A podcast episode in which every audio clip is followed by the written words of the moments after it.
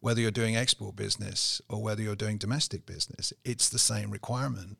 Understand your customer, figure out what they need, figure out how you're going to deliver it to them, and do it in a way that's price competitive and um, and better than anybody else.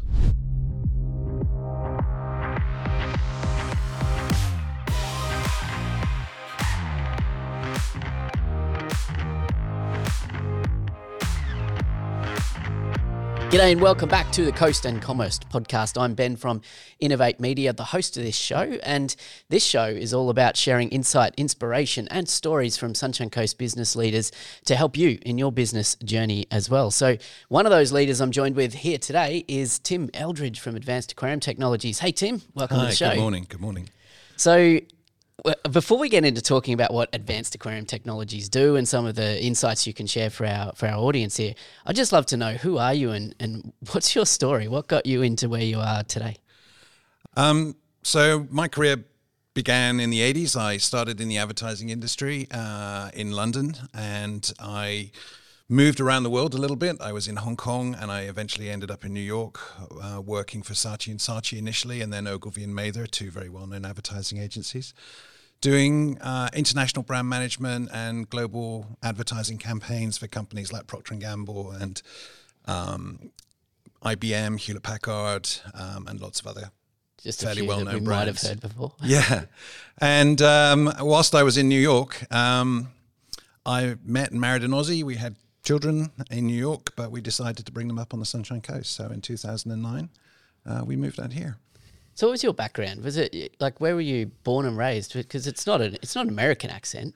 No, um, I grew up in a tiny, tiny village in the Cotswolds in England. Yeah, I thought it was an English accent. And and actually, I think that's one of the reasons why I love the Sunshine Coast so much because I'm I'm really a rural kid at heart, um, or a, certainly a regional uh, economy kid, and um, and um, I uh, after finishing school. Uh, went off and did a business degree, and whilst I was doing a business d- degree, I discovered marketing, uh, and um, and so that was my kind of entry into the marketing world. And in fact, I had to do an internship, and I got an internship as a junior OIC at Mitsubishi Motors in their marketing department in the UK. Okay. And through that work, I got to know their advertising agency. And at the end of my degree, the advertising agency offered me a job, and I moved to London. Okay. Y- Did you say oik? Yes, What is an oik? I'm not even sure. What it's just a phrase. okay, I've never heard of that before. Anyway, so you were a junior oik. You're no longer a junior oik, I assume, Yeah. not knowing what an oik is, but we'll go with it. Um, so take me take me to kind of moving into what you do now here in Advanced Aquarium Technologies. So, you know, before before we get into that specifically, what is it about kind of marketing and, and advertising that I don't know fires you up, or what do you love about what you, what you do? Uh, look, marketing is, is for me. It's kind of like the most exciting aspect of business because it's about innovation. It's about understanding customers. It's about delivering value. It's about making a lot of business decisions that connect the dots between what people out in the market want, what you're making, how you're getting it to them, pricing decisions, distribution decisions. It's it's just the hub of everything. Yeah. And so it's a very inspiring part of being in, in business in general, in the marketing department.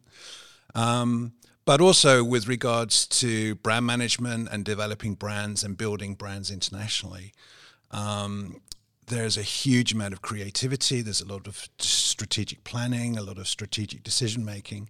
So it's just an incredibly interesting and challenging part of working in business. And it's something that I find really inspiring, very interesting. Uh, and, you know, I've been doing it now for 40 something years. And um, I've done it in a lot of different categories, you know, disposable diapers, shampoos, aquarium design companies, uh, and, and in a lot of different countries. And every day you have a different challenge. And um, it's exciting after 40 years to wake up in the morning and still kind of want to tackle one of those problems. Um, Yeah. So, yeah, I feel lucky that I found something that I really enjoy. Yeah. So generally, when you think about marketing and advertising in like the Proctors and Gambles and the you know IBMs of the world, when you're you know kind of Saatchi and Saatchi type, you know advertising company versus the smaller companies? Because I know you, you, you have done some marketing consulting with smaller businesses on the Sunshine Coast and, and medium sized businesses, and now you're working within a I guess small to medium business, uh, you know, certainly not an IBM of the world, AAT. So, um, you know, what's the difference, uh, or and what's the similarities between marketing in those different scales? You know, the the the nature of the problems that you have to solve um, are often very similar. Um, the the smaller and medium sized businesses have a much more difficult set of circumstances, though, because they do not have the same resources as large companies. Mm. And I think one of the things that the general public doesn't really appreciate is quite how much testing goes on in a large enterprise to try and figure out the right marketing solutions or the right promotional or brand strategy solutions and the right advertising campaigns and so forth. There's an enormous array of testing, both in terms of messaging uh, and, and the development of campaigns before they spend millions and millions of dollars executing. Yeah. And for a lot of mid-sized companies and uh, small companies, it's very difficult to be able to do that testing. So in many ways, the companies with the least amount of resources end up taking the highest amount of risk mm. because they have to kind of um, go to market with marketing activity that hasn't been as tested as rigorously as it would in a large enterprise, and that's that's what that's an enormous difference mm. um, that uh, s- small and mid-sized companies face. Yeah, but I, I believe that's a pro and a con, right? Like you could see it as a as a pro because you can move quicker as a small business. You can test things without million dollar budgets being at, at, at in play or at risk, mm. right?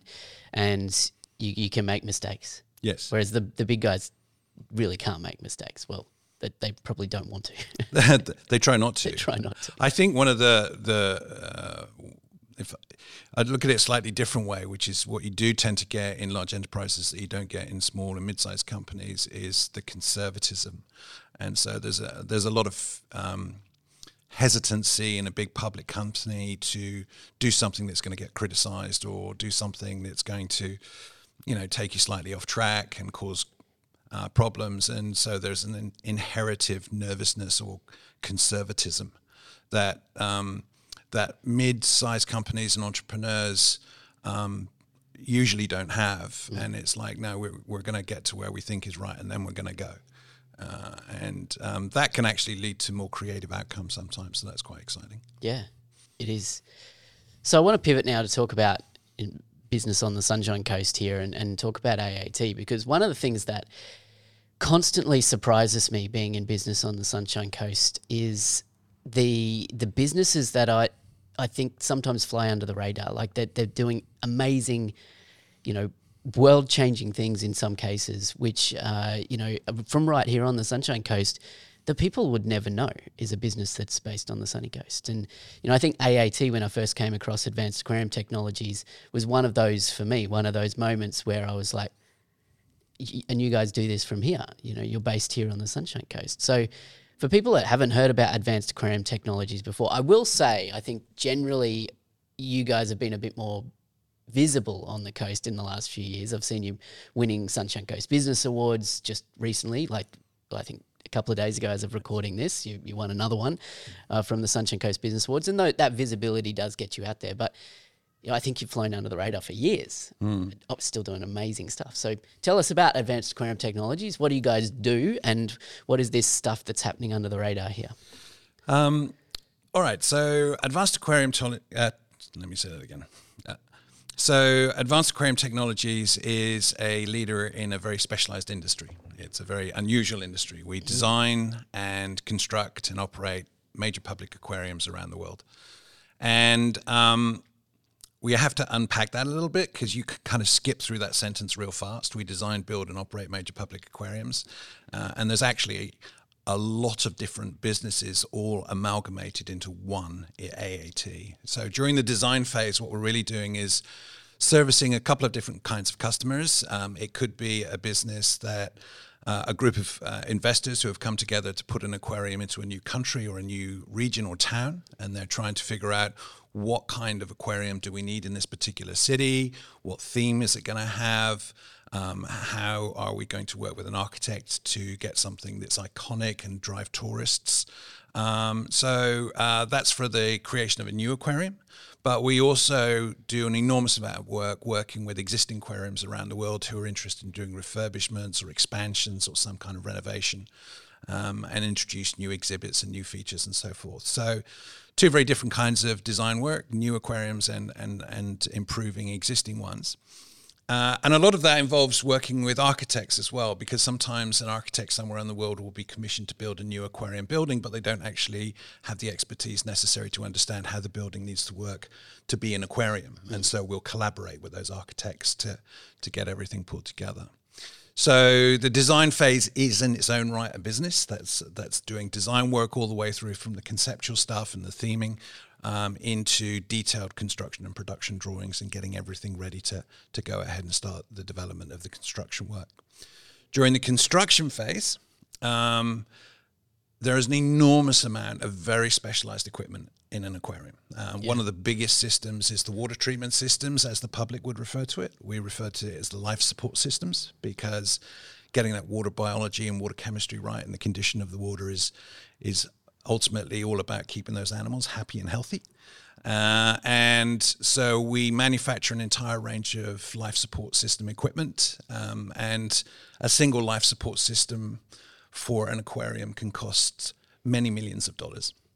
Um, beyond the water treatment systems, you have uh, an awful lot of concrete tanks that have to be waterproofed. So we make waterproofing membranes that we install into the aquariums to keep the water where it's supposed to be. Important.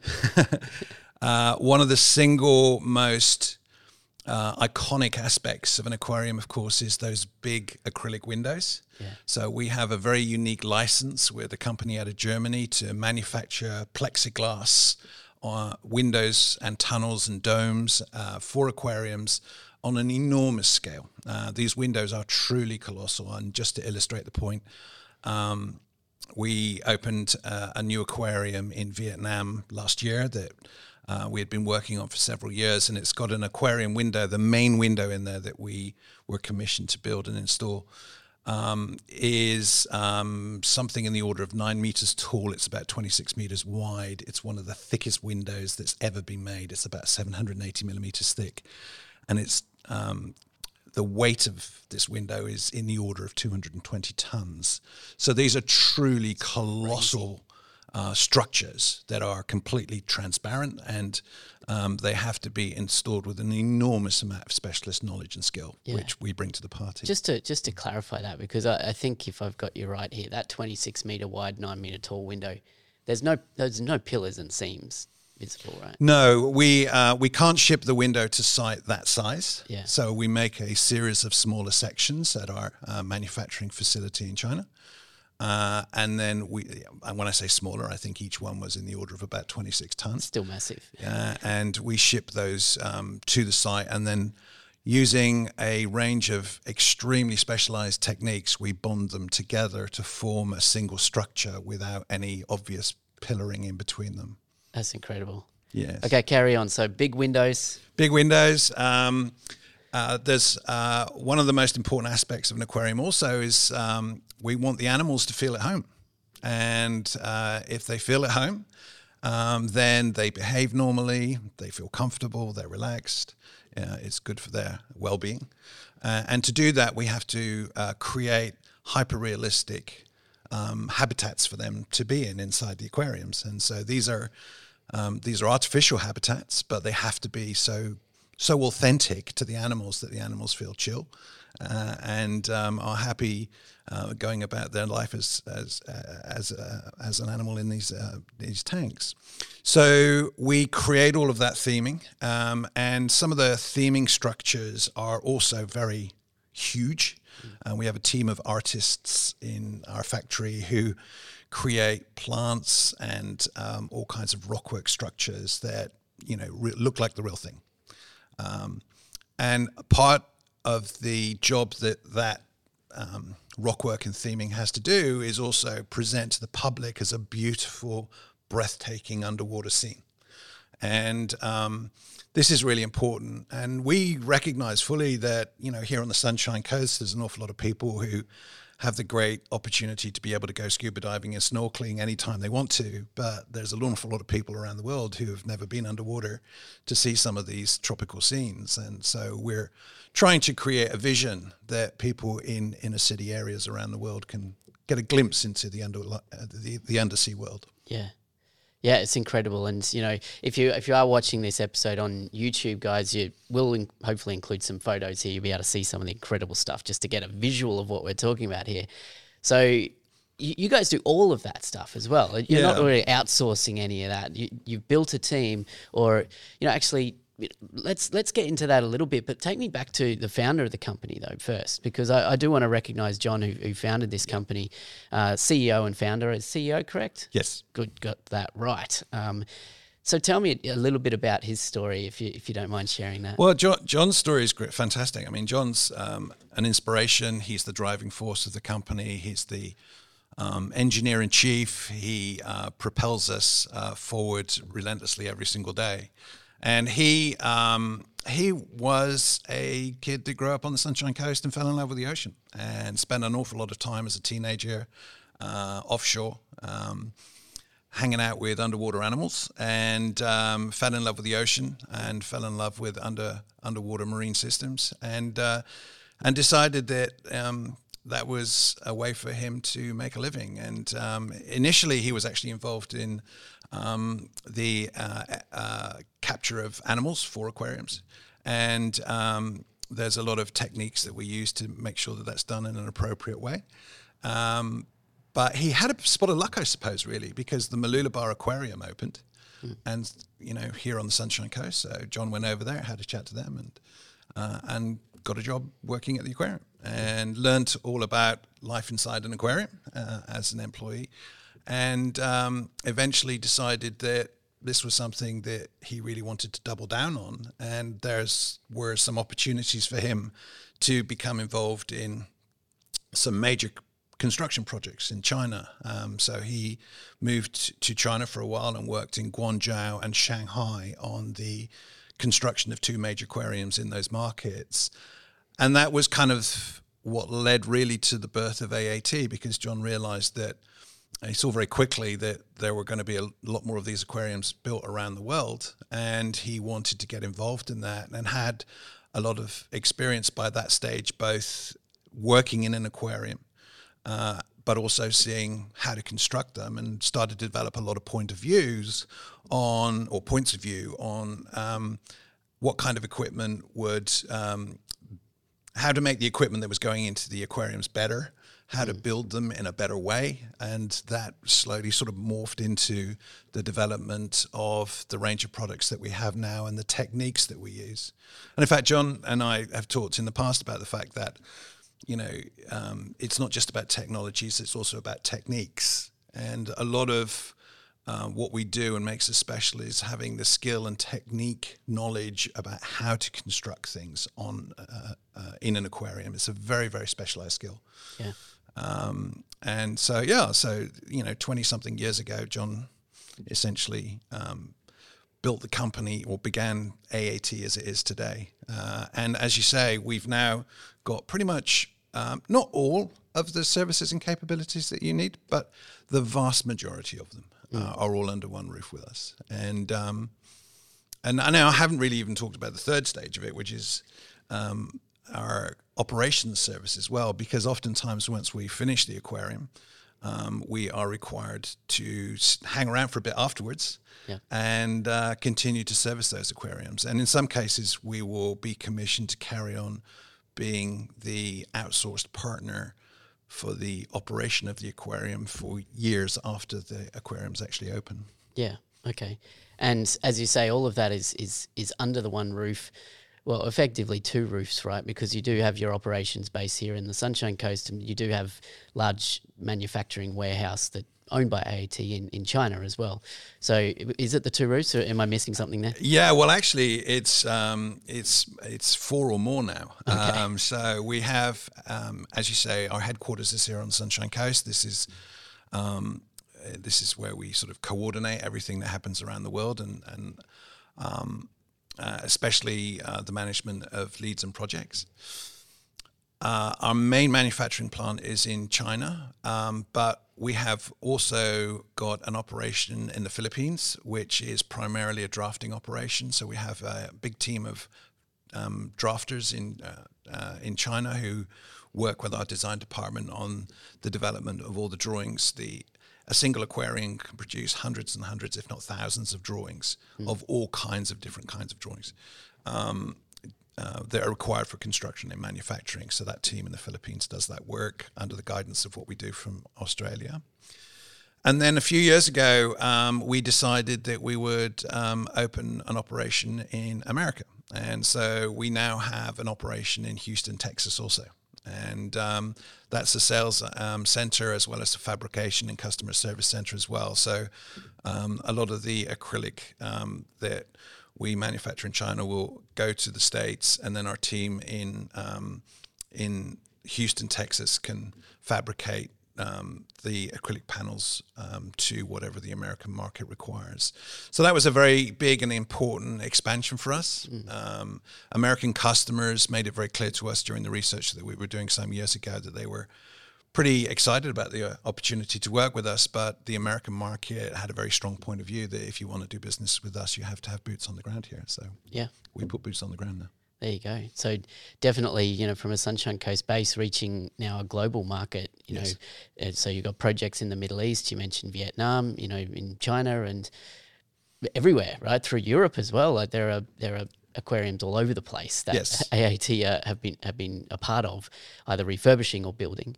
Um, so I'm interested to explore with you some challenges of being based on the Sunshine Coast and reaching a global market. But first, I want to go to some benefits. So, you know, what do you say? What what do you believe are the positives?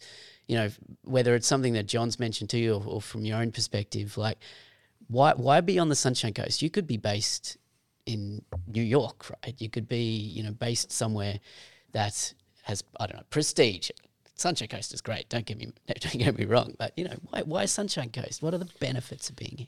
Well, uh, I, I think you know the most obvious one of all uh, for the employees who are here is they are living in one of the most spectacular places in the world. And I think every single one of us uh, who works on the Sunshine Coast, whether that's for AAT or any other company, feels that way. Mm. Um, so that's a big plus. And eh, you know, if we um, if we have roles that we um, want to offer to new employees who aren't on the Sunshine Coast, in many cases, the idea of, of moving to this part of the world is a very attractive proposition for people, um, and particularly if they've got families. Yeah.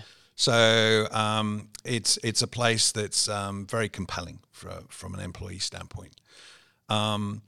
The other thing is that you know we're not very far from Brisbane, and Brisbane's got a very strong international airport, and uh, Australia and Queensland actually is closer to Asia than the rest of Australia.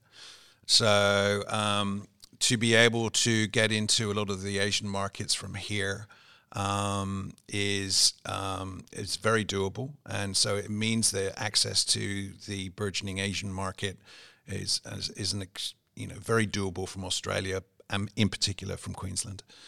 Uh, and you know we, we, do have this factory in China, and John, who we were talking about earlier, um, is regularly jumping on a plane and going up to our operation in China, mm. uh, and coming back, and it's all very, uh, it's it's not a difficult thing to achieve. Um, we've also got you know pretty good ports here down in Brisbane, um, so getting uh, products in and out of port is not that hard, and we've got some really talented people in Australia. Um, and there's a lot of very smart people in all kinds of different fields. Um, particularly, you know, in the zoo and aquarium industry, there's a lot of very talented individuals. Uh, but also, you know, we employ architects, we employ project managers, we employ um, a wide range of different skills. Uh, in fact, we've probably got a more diverse, diverse range of skills under one roof than most companies. uh, and um, a lot of that talent is available in this country. So Yeah. From a positive standpoint, those are some of the themes that spring to mind. Yeah, hundred percent. And obviously, John, growing up here on the Sunshine Coast, being able to to to make that decision to to stay where he, he grew up and to in, his hometown, and but also to build a company that that is able to service the globe is is absolutely achievable here on the Sunshine Coast. But I imagine there there are some challenges too, right? So so you know, what are some of the challenges that, particularly with the idea of exporting, you know, and in your business, it's not it, it, you're not exporting like you know things that you make here you know sending them off and selling them overseas you're exporting knowledge and and skill sets and you know all of that. Um, but you are i mean uh, you do build aquariums in australia but most of your jobs are international right yeah. so as a, as a business based on the sunshine coast but exporting to a global market like what are some of the challenges that that you, you face and how do you overcome them So the it's interesting because I think video conferencing took off big time during COVID for many companies around the world. We had been using video conferencing since long before then, but clearly one of the big challenges that you have is the ability to make quick, fast, immediate, and meaningful interactions with with customers and prospects and stakeholders all over the world is is vital. Uh, and so we we you have to be great at video conferencing, and you have to have a team that is extremely flexible about its time. And I think one of the things that we're most grateful for is the fact that a lot of our team members are willing to do um, uh, video conferences with customers around the world at all manner of times of day and night. Yeah. Um, getting everybody together for a global meeting is a difficult thing, but that's true actually wherever you are in the world. Um, so um, we, our operation, the sun really never sets on our operations, and it never really sets on our work. Uh, so in the mornings, early in the mornings, we can have chat to America. Uh, the Middle East comes online sometime in the afternoon. Europe towards the evening, and you just have to cherry pick. You know how you're going to plan your time, how you're going to plan your meetings to work for all the time zones and get to all the people that you need to get to. Um, so we're very good at all that, and um, uh, and and the, a big thank you, uh, you know, often goes to the team for their flexibility, and we have to be very flexible with the team uh, to make sure that you know and respect their family time because we have people who are doing phone calls with them in the Middle East or Europe late at night or very early in the morning, and we just have to be very conscious of that all the time and the impact it has on our employees' lives, um, and which we try to be. Um, I think um, the thing about video conferences that yes, you can have all those meetings and you can do all a, a huge amount of work using technology to um, supplement um, the face-to-face meetings, but there really is nothing quite like having a face-to-face meeting. And one of the things about um, working from the Sunshine Coast is if you are servicing global markets, you know, um, face-to-face meetings are terribly important, and you just have to have a business model that enables you to get on those airplanes and go and build re- meaningful relationships with stakeholders all over the world. Yep. Uh, you have to make the time available. You have to make the budgets available to be able to support that kind of work, and that's vital, and we do that too. yeah I think any global company that's doing delivery work has to be exceptionally good at logistics and um, exceptionally good at shipping and coordinating the delivery of lots of different things from lots of different places in a coordinated way. Um, and so you have to have exceptionally good logistical capabilities, which um, AAT has.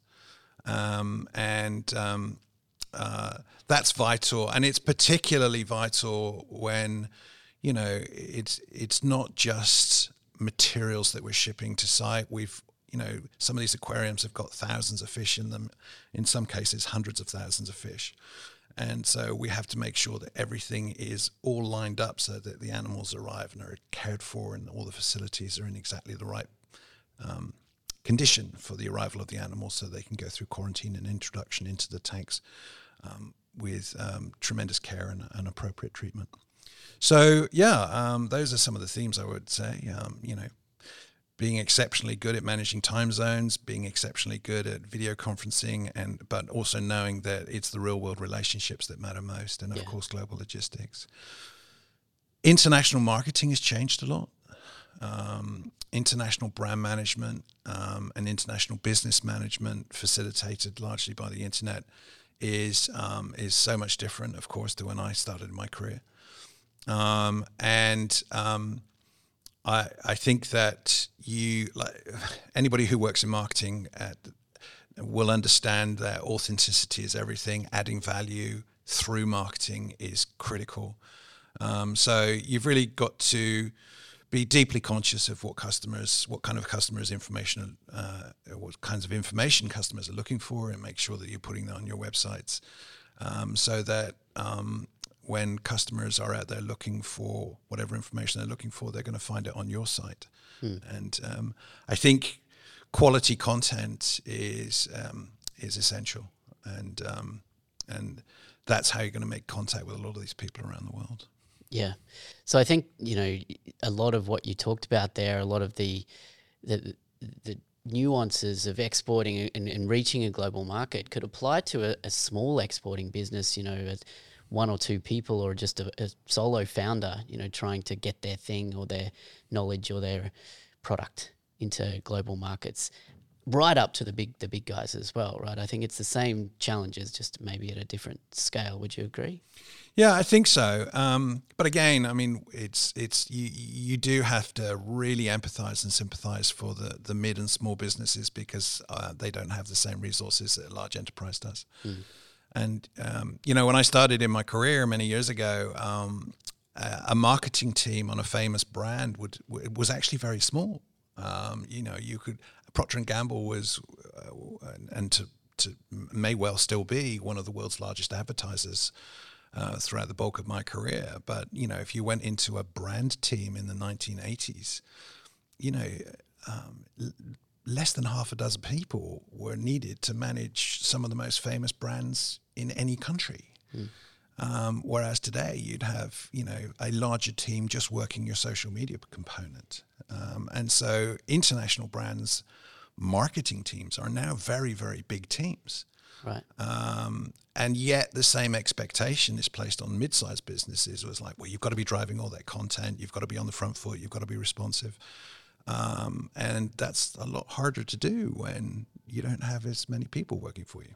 Yeah, I think that's that's very true too. That's reality of it as well. So, um, just in, kind of in closing here, the the other thing I wanted to recognise with AAT is, and maybe it's just my assumption, but particularly over the last few years, you guys have seemed to focus on some of the more uh, national or within Australia based um, awards or, or recognition as well. And I'm interested, you know, we talked about you flying under the radar for, for so many years, and um, you know maybe that's just my perception of it. But um, you know, recently you've uh, you, you you've won a, a, an exporting award.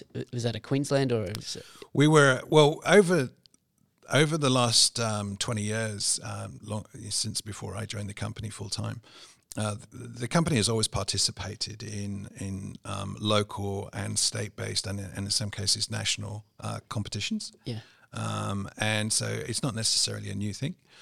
Uh, and we've been a finalist in many competitions uh, for, for a long time. Um, I think um, in 21, we had a particularly successful year on the Sunshine Coast. We were. Um, we won in the best construction company, the best export company, and we won the overall uh, best business of the year. And just this weekend past, we we got two out of those three again: best construction company, best Well export company. Um, and so that that was a source of great pride. And we've also been a finalist in the Queensland Premier's Export Award competition a number of times. Um, and and they're um, they're important to us. Um, we um, we do them because um, uh, we do. We're very conscious of the fact that whilst the bulk of our business is overseas, um, we do have a local brand, and that local brand is important. And we have done some work on that over the last few years. Uh, and it's important because we do have meaningful relationships with government agencies in Australia. Um, both at state and local and federal level. And we also have people that we want to hire, and those local brands are important. We also have suppliers that we want to do business with. Uh, and your local brand is important to your supplier relationships as well. Mm. So it is something that we've worked on, and um, yeah, I, I, think there probably has been a bit of a, a boost in our pro- profile as a result of that. Yeah, cool. Well done. Thanks for sharing that. So, just as a final note here, Tim, I'm interested just from from you personally, being in, in the work that you've done, whether it be now with AAT or, or prior in the in your years of experience in advertising and marketing and business development over the years, what would you say to a Sunshine Coast based business of whatever scale, who's thinking, can I can I be based here? and reach a global market with whatever it is I do. What would you say to them? I don't know to encourage them, or, or What's your message? Well, uh, I think our company is uh, a living proof that you can do that. Um, the, the, number one thing about being a successful exporter is, in many ways, I think, um, no different to the number one thing about being successful um, in within a domestic market, which is you've got to understand your customer needs and you've got to match and meet those needs better than anybody else does. Mm. And that doesn't change whether you're doing export business or whether you're doing domestic business. It's the same requirement. Understand your customer, figure out what they need, figure out how you're going to deliver it to them, and do it in a way that's price competitive and um, and better than anybody else. Uh, the rest is logistics. Yeah, simple. Just logistics. building giant it's, aquariums. well, it's more complicated to do it in multiple countries at the same time. Yeah. Um, but the fund at the heart of it all, that's what that's what it's all about. Yeah. You do have to back yourself mm. a lot more. And I think that, you know, one of the things that, you know, John's very famous for in our company is he does generate a vision of what he wants to achieve and, and then he will drive it to completion. And uh, and and having the uh, having the confidence to uh, believe in yourself and to look at your strengths and know your weaknesses too, um, but be confident enough to to get out into the world and say, no, you know what, we deserve to be there, and we're going to put ourselves out there. Uh, and uh, and if you've got a quality product, you will yield some results. I love it. That's great, Tim. One last thing I know I said that was the last thing, but this is my last thing. I'm interested with AAT. What have you got coming? Can you share anything? Like, are there some exciting projects that you can say that are about to come online, or is it all hush hush? Um, yeah, look, there's always some exciting stuff. I, I can't I can't do a big reveal, unfortunately, but I will, Ben. I will absolutely make sure that you're the first person to know when we go public. But uh, we are actively working on finishing up uh, a new aquarium in Taiwan. We're actively working on a new aquarium in Bahrain. In fact, I um, I had a photographer in that aquarium last week in Bahrain taking photographs, and I'm looking forward to seeing those any day now. Um, and uh, uh, that's going to be opening later this year as well. We're doing, um, we've got some extraordinarily innovative projects going on in Saudi Arabia. But unfortunately, until they all uh, go public, I can't really talk about them. Well, I do know for a fact that you do have a lot of great images, great photos and yes. stuff on your website. And you can go and like, if people are interested after hearing Tim's story and, and obviously through Tim John's story as well with Advanced Aquarium Technologies, go and check out their website, check out what they've got going on. Uh, you'll be amazed about some of the stuff that you guys are doing around the world. So thanks for coming on and sharing your insights, Tim. This has been great. Oh, it's such a privilege. And uh, thank you very much for having us. Awesome. And for you guys watching and listening, if you've enjoyed this episode, hit subscribe. Hit subscribe on YouTube or on the podcast player that you're watching it on, or listening to it on would be the better way to say that. And uh, then you won't miss you won't miss the next episode. See you in the next one.